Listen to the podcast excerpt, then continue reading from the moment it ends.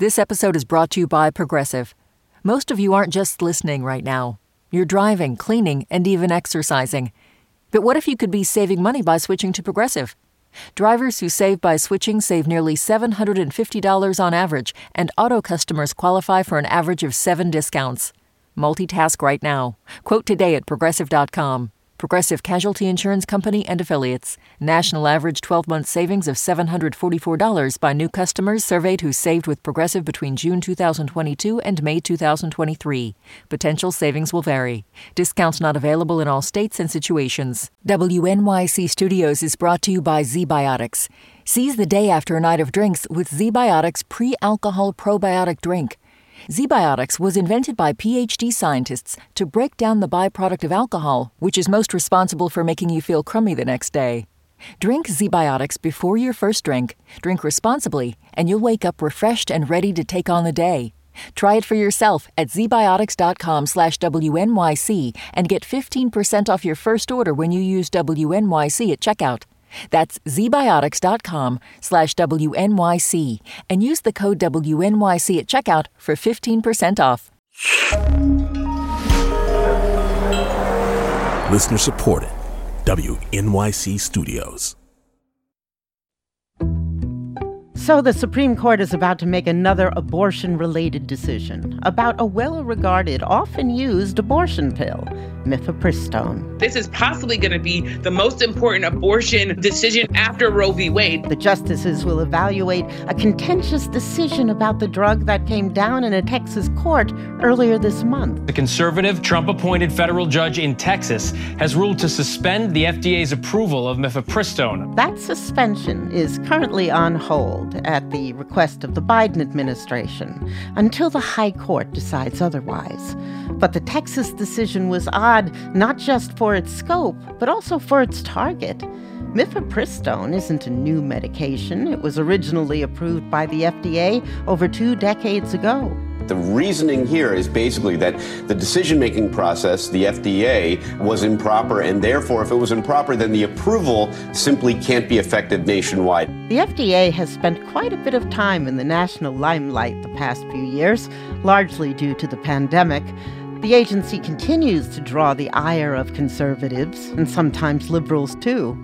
And yet, despite its regular place in the headlines, the FDA's history is far less familiar. Daniel Carpenter is the Allie S. Freed Professor of Government at Harvard University and author of the book Reputation and Power Organizational Image and Pharmaceutical Regulation at the FDA. And he says that the agency originally came to be because of lobbying by scientists, but also by the most activist of journalists, too roughly around 1905, 1906, during the muckraking era in journalism, there were a number of kind of national stories. The best known, of course, Upton Sinclair's The Jungle and others that mm-hmm. basically pointed to the crisis many thought we had in unsafe and impure foods and drugs. And so the Pure Food and Drugs Act of 1906 created basically the precursor of the modern FDA and it wasn't known at the FDA at the time. It basically becomes known as the Food, Drug, and Insecticide Administration in the 1920s. But the basic powers, especially over drug purity, food inspection, things like that. Power over pre market approval? So the pre market approval does not happen until 1938. That's in the midst of the New Deal. What led to it most was the sulfanilamide tragedy. It was a sulfa drug that was suspended in an elixir with basically the operative ingredient in antifreeze because it's actually really sweet. And this was given to a number of children and it was given to a large number of men and it wasn't prescribed. It was more or less bought on the open market to treat syphilis. Killed 120 people. I think it's worth noting that it was the muckrakers that initially gave impetus to the creation of this regulatory agency. Yeah, I think that's right. That said, all sorts of crises happen. And so the United States Department of Agriculture and then the FDA wasn't a perfect organization, but it was relatively well trusted by the public, by scientists, and by Congress. And so I think you need both. You need some sense of crisis in the muckrakers, but you also need an agency that's relatively trusted. Since 1938, it has at least officially had pre market approval for drugs. And if I go into my kitchen and open the fridge or my bathroom and crack open my medicine cabinet, what is under the FDA's domain and what isn't? Just about everything. If you're looking in the fridge, certain meats are actually under the USDA, but a wide variety of other foods are under the FDA's authority. They might also be under your state's authority, like the Pennsylvania Department of Agriculture. When it comes to medicines, though, that's where the FDA's authority is really kind of unrivaled, and not just with drugs, but also with vaccines uh, and a number of other things. That doesn't mean that everything you take, like, say, a nutritional supplement, is regulated by the FDA. Those are not nutritional supplements. But there's no pre market approval relatively over foods. Occasionally, they can regulate things like food coloring and additives but the degree to which those are regulated is not nearly as stringent as the degree to which things like drugs and medical devices are regulated. So basically, the FDA regulates those, if you will, from cradle to grave, from the inception of the idea, the earliest testing, all the way through human trials, approval, and then post market surveillance, including the possibility that something is withdrawn from the market. So tell me what approval actually means and what it entails. So, phase one is you give a drug to healthy volunteers to make sure that they just don't drop dead. Phase two, you give the drug to the target population for which it's intended. So, if it's an oncology drug, you give it to those suffering from cancer. And you're starting to get a sense not only of is there immediate harm, but harm if you take it over a while. Does it damage the kidneys in ways that you wouldn't see right away, but that you would see six months out? And then phase three is traditionally where we get what's called the randomized clinical trial. You're now doing a hard test of the drug by comparing it either against a placebo or more commonly these days against the known best alternative treatment those are the ones that take, you know, millions and millions of dollars to run. And they also tend to give us the best evidence about causality. Like, is the drug really responsible for curing? Is it really responsible for these safety problems? Or is it something else? At that point, a drug company, we'll call them the sponsor, they put together a dossier that's called the New Drug Application, NDA. That is the basic power of the FDA is determining whether you can sell this and make money from it. There's also something called accelerated approval, there's breakthrough approval, and I think some people worry about that. In general, there's been an acceleration of the FDA decision phase over the last 50 years. Some of that's computers, some of that is more human power. Some of it is changes to the regulations. And then in other cases, whether it's accelerated approval or breakthrough designations, the FDA is saying one of two things. Either that the disease is sufficiently severe and without available treatments that they're going to relax some of the clinical trial requirements or some of the evidentiary requirements and allow it to be approved, or that this particular molecule seems so powerful and just very well established in early phase studies that they're going to allow some acceleration. And often that relies on what we call surrogate endpoints. It's like a stand in measure. So for oncology drugs, what we really care about is does the person live longer? Things like safety and toxicity. But a stand in for that, a substitute measure, would be well, did the tumor they have, if it's a solid tumor, did it grow or did it shrink and how much? Another case would be basically looking not at heart disease, but say at cholesterol or cholesterol buildup in the arteries, something like that. What the FDA does increasingly is rely upon these surrogate measures especially for breakthrough and for accelerated approval with potentially smaller, less costly clinical trials. You're right, there's a controversy about these. There's a number of studies just quite recently, some of which suggest that these drugs don't necessarily deliver any additional benefit. There's not a lot of follow ups. There's other evidence that actually these drugs seem to be just as safe as the ones that weren't rushed through.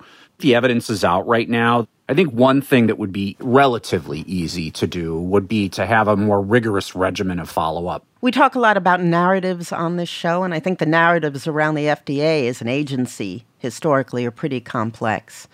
You say that it operated pretty quietly from its founding until about the middle of the 20th century, and then something big happened.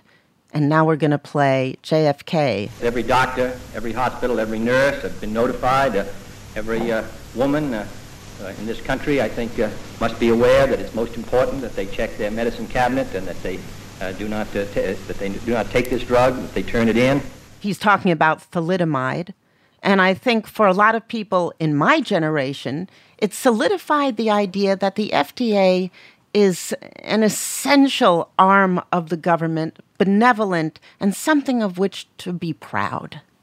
Yeah, it definitely had that reputational effect. Thalidomide was an anti nausea drug. It could also be used as a sedative, as a relaxant, and it was marketed widely in Germany, the United Kingdom, and parts of Australia. Nausea often accompanies pregnancy. And what began to be discovered were a bunch of children born with limb or other kinds of deformities was basically the absence of intermediate limb structures. So you'd have feet protruding from hips, just hands just protruding from shoulders. That was the part that really scared everybody. What we don't know is the number of stillborn and or aborted either voluntarily or involuntarily children, which may well number in the thousands, if not tens of thousands. I mean, there's a deeper human tragedy here that's never been told. But the bottom line is there was a, a, reviewer at the FDA, and she was backed by many in her division that said, I don't like the evidence on this drug. And her name was Frances Kelsey. She ended up receiving the National Civilian Service Medal from President Kennedy after this. And she became, within uh, a few months of the initial stories, one of the 10 most admired women by Reader's Digest in the entire planet. Mm-hmm.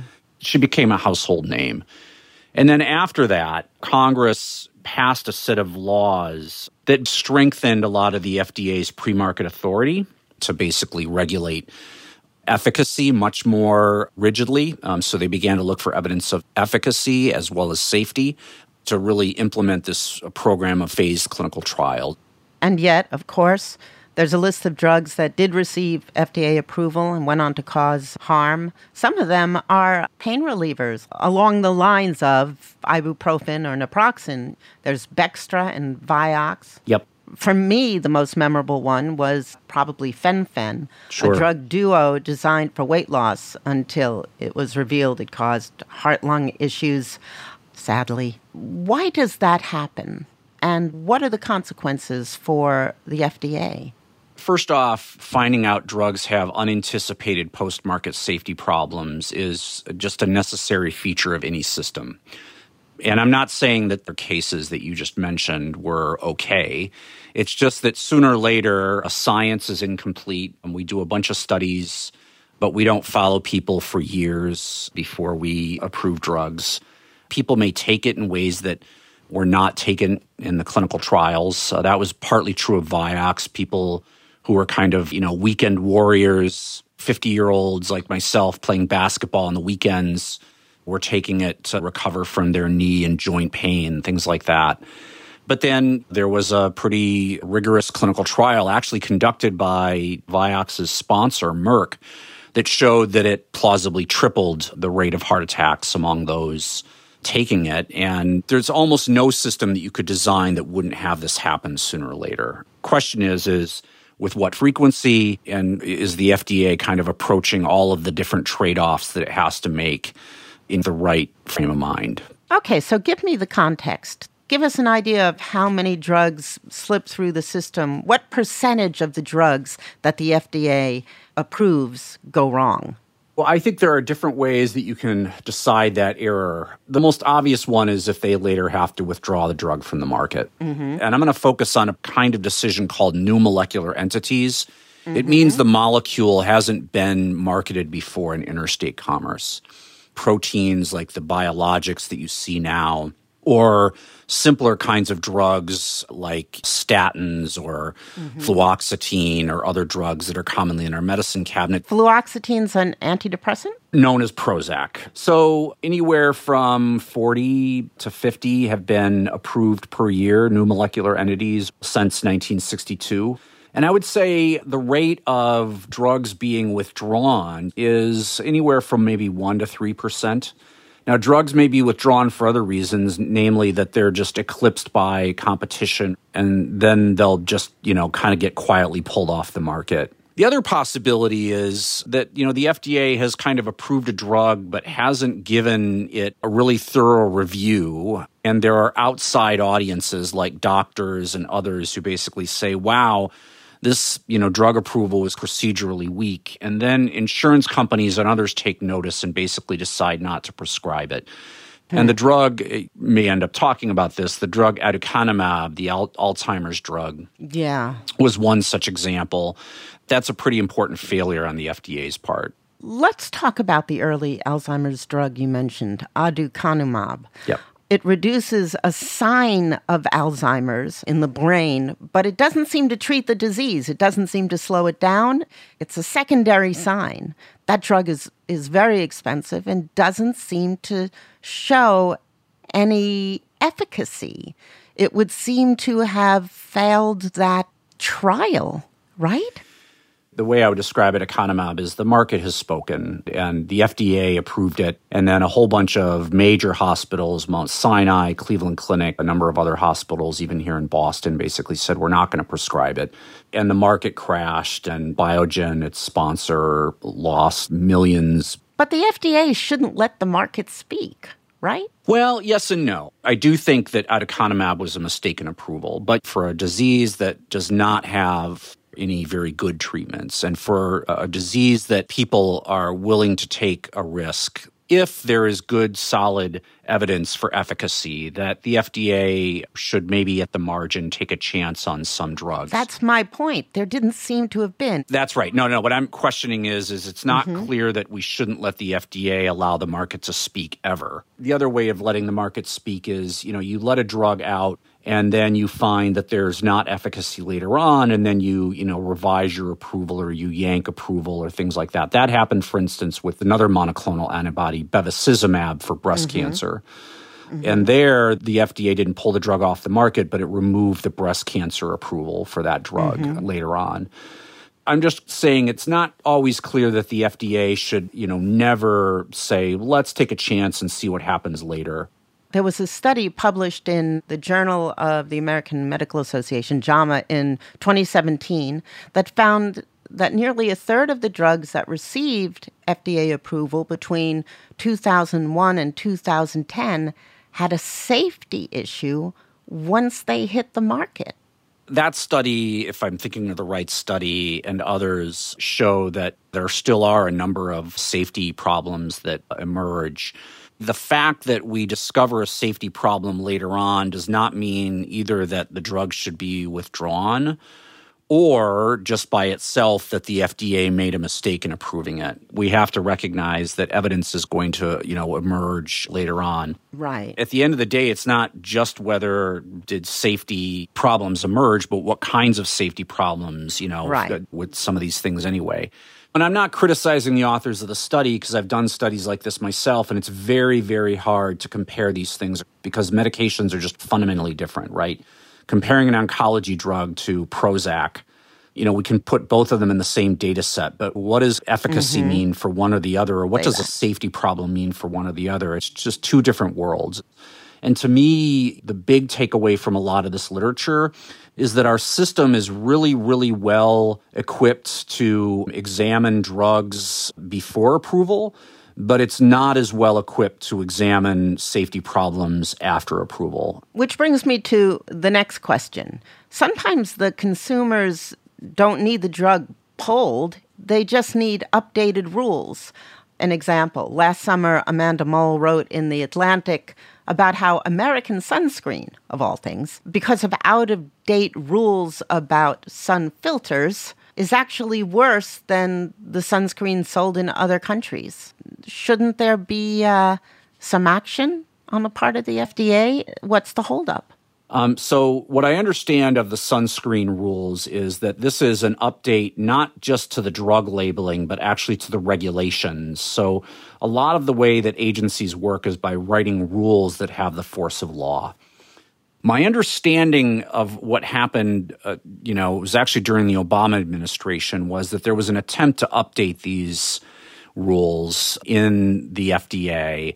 And I think there was some pushback by the Obama White House. You know, we might think of Obama as a more progressive president who was kind of more supportive of the FDA. Actually, the Obama administration and a number of its arms in the Office of Management and Budget had a pretty conflictual relationship with the FDA really? um, on two fronts. One was on this, and the other, you may well know, the Plan B controversy in which the Health and Human Services Secretary in 2011 overturned an FDA approval decision. The Secretary of Health and Human Services has waded into the politically charged issue of birth control for younger girls.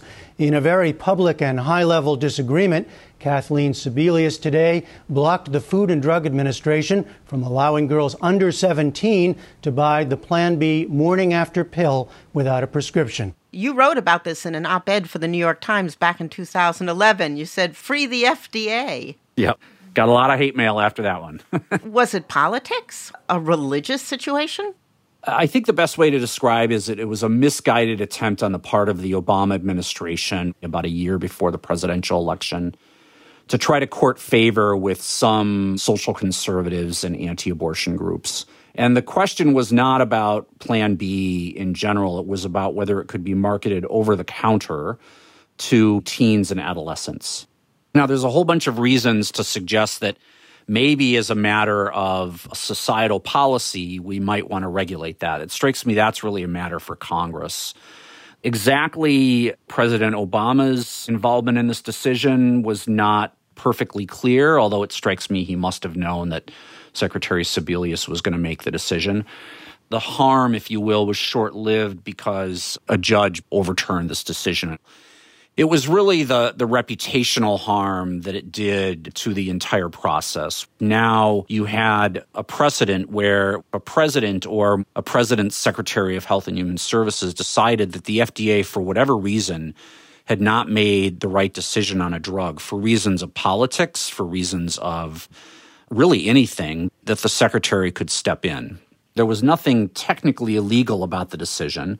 The 1938 Food, Drug, and Cosmetic Act gives to the secretary of the relevant department the ability to approve or reject the drug.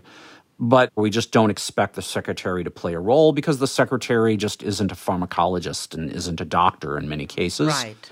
But you can imagine a secretary of Health and Human Services who is anti-vaccine, right? Who would say, "Well, no, I'm not. We're not going to have this vaccine approved." Or you can have a secretary who decides that because they don't like a certain drug's profile or abortion politics or trans uh, LGBTQ politics, that they're going to decide to approve or not approve it just for those reasons, having nothing to do with mm-hmm. its safety and efficacy. Was the Plan B episode, do you think, a precedent for what we're seeing now, with two lower courts attempting to overrule the agency's scientific judgments that would make mifepristone illegal across the country? Um, in some ways, yes. In some ways, no. Now we're seeing basically a district court judge who received the case precisely because they were known to be an anti abortion advocate and an ideologue.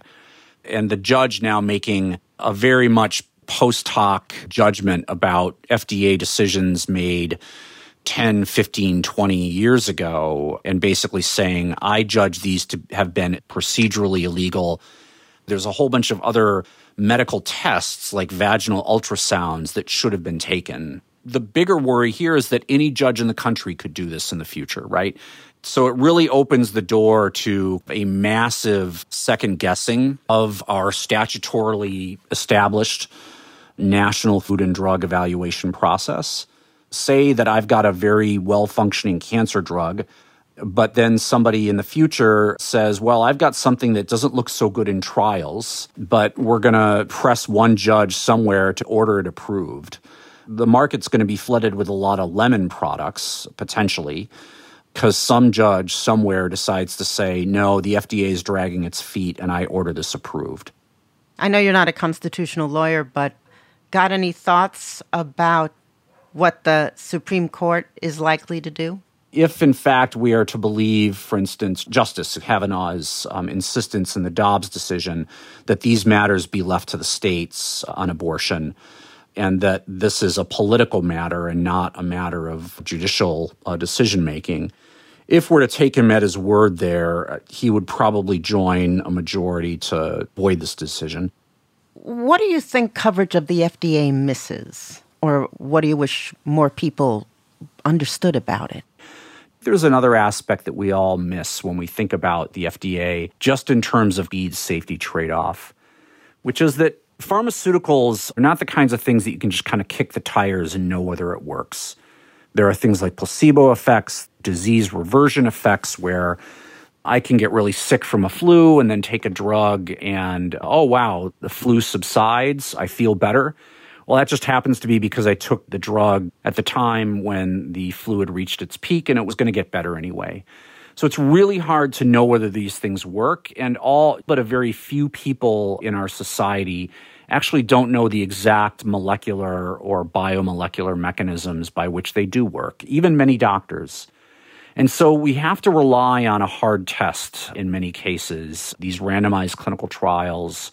And if you remove that, and there will always be pressures to say, let's just release everything, you know, once we know it's safe, people just won't trust it. Because absent really good evidence, generally what history and the empirical studies will suggest is that people often won't trust new therapies. And when I say people, it's not just the people who are suffering from the disease, it's their doctors, it's their nurses, and very often it's their insurance companies that won't want to pay for them. And so, what the FDA does is not just keep us safe or unsafe. Its function is not just to look at safety and efficacy, it's to basically provide a backbone of trust for the entire system so that this very complicated economy and ecology of therapeutic innovation can thrive in a situation where people trust the system. Daniel, thank you very much. Thank you. Daniel Carpenter is the Allie S. Freed Professor of Government at Harvard University and author of Reputation and Power Organizational Image and Pharmaceutical Regulation at the FDA. Thanks for checking out the Midweek Podcast. And please tune into the big show on Friday. It usually posts around dinner time. We'll be considering the impact of the Murdochs on the culture of the world.